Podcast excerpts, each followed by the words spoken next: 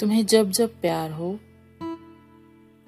काश ना होने की संभावना तुम्हारे इर्द गिर्द भी ना भटके। तुम्हारा दिल जो इतना नाजुक है, काश उसे टूट कर अनंत टुकड़ों में बिखरने का कभी भय ना रहे। जो अब तुम प्यार में पड़ो तो तुम्हें तुम्हारी आँखें पढ़े जाने का असमंजस ना रहे।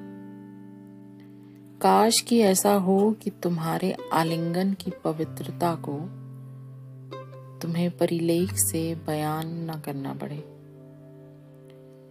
काश तुम्हें मोहब्बत अब की बार बिना प्रश्न चिन्ह के हो।